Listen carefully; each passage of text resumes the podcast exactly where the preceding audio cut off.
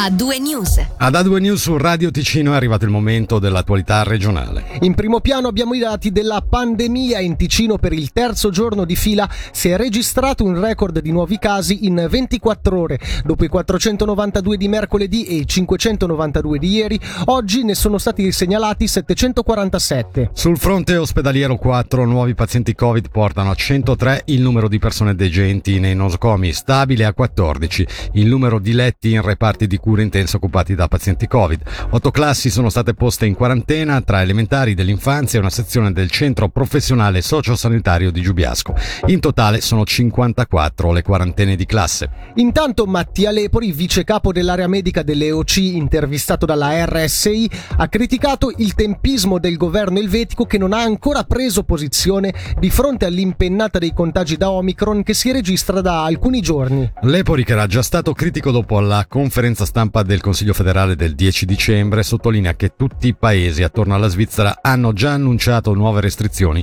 e che l'unica misura di contenimento che si è dimostrata efficace è una riduzione delle attività non, non essenziali. Infine il medico ritiene fondamentale un adattamento del certificato Covid, in Svizzera valido ancora per 12 mesi nonostante le ultime scoperte scientifiche stabiliscano che la copertura vaccinale è assicurata solo per i primi sei mesi. Voltiamo pagina e torniamo sulla vicenda di Vora, l'azienda di consegna consegna pasti che lo scorso 28 ottobre ha imposto ai suoi driver un contratto per 35 centesimi al minuto che prevede la retribuzione solo per la consegna e non per i tempi d'attesa. Dopo la giornata di agitazione e lo sciopero indetto ieri dai sindacati UNE e OCST a seguito dell'interruzione delle trattative, Forum Alterna- Alternativo in una nota ha fatto sapere di sostenere le rivendicazioni dei lavoratori e ha espresso sostegno e solidarietà agli scioperanti chiedendo al governo cantonale, al DFE e alle istanze politiche di agire urgentemente per favorire il rispetto di condizioni di lavoro dignitose.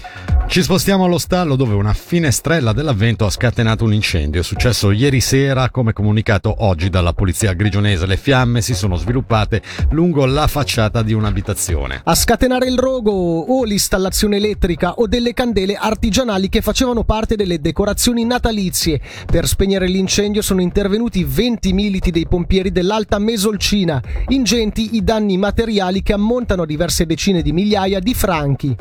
Questa mattina intorno alle 10.30 un automobilista ha perso il controllo dell'auto uscendo di strada mentre si trovava sulla cantonale a Chigiogna. Il conducente non avrebbe riportato ferite gravi nonostante l'auto si sia rovesciata nel prato al lato della cantonale. A prestare le prime cure la Tre Valli Soccorso intervenuta sul posto insieme alla polizia. Parliamo ora di festività che anche quest'anno saranno ridotte per via della pandemia. A Capodanno, a Lugano, anche gli chalet chiuderanno alle 19. Dopo la decisione dei giorni scorsi della, da parte della città di annullare il veglione di San Silvestro e la cerimonia di Capodanno, oggi il municipio decreta la chiusura anticipata di tutti gli chalet in piazza appunto alle 19, momento in cui anche ogni fonte musicale dovrà essere spenta. Anche il villaggio Femini e l'attività per i bambini in programma da oggi eh, fino al 9 gennaio nel patio di Palazzo Civico non verranno organizzate. Natale in piazza prosegue fino al 9 gennaio. In chiusura abbiamo l'Hockey dopo Kozun che ha lasciato l'Ambri, anche il Lugano, anche a Lugano sa, eh, insomma si saluta un attaccante in partenza per la Continent- Continental Hockey League.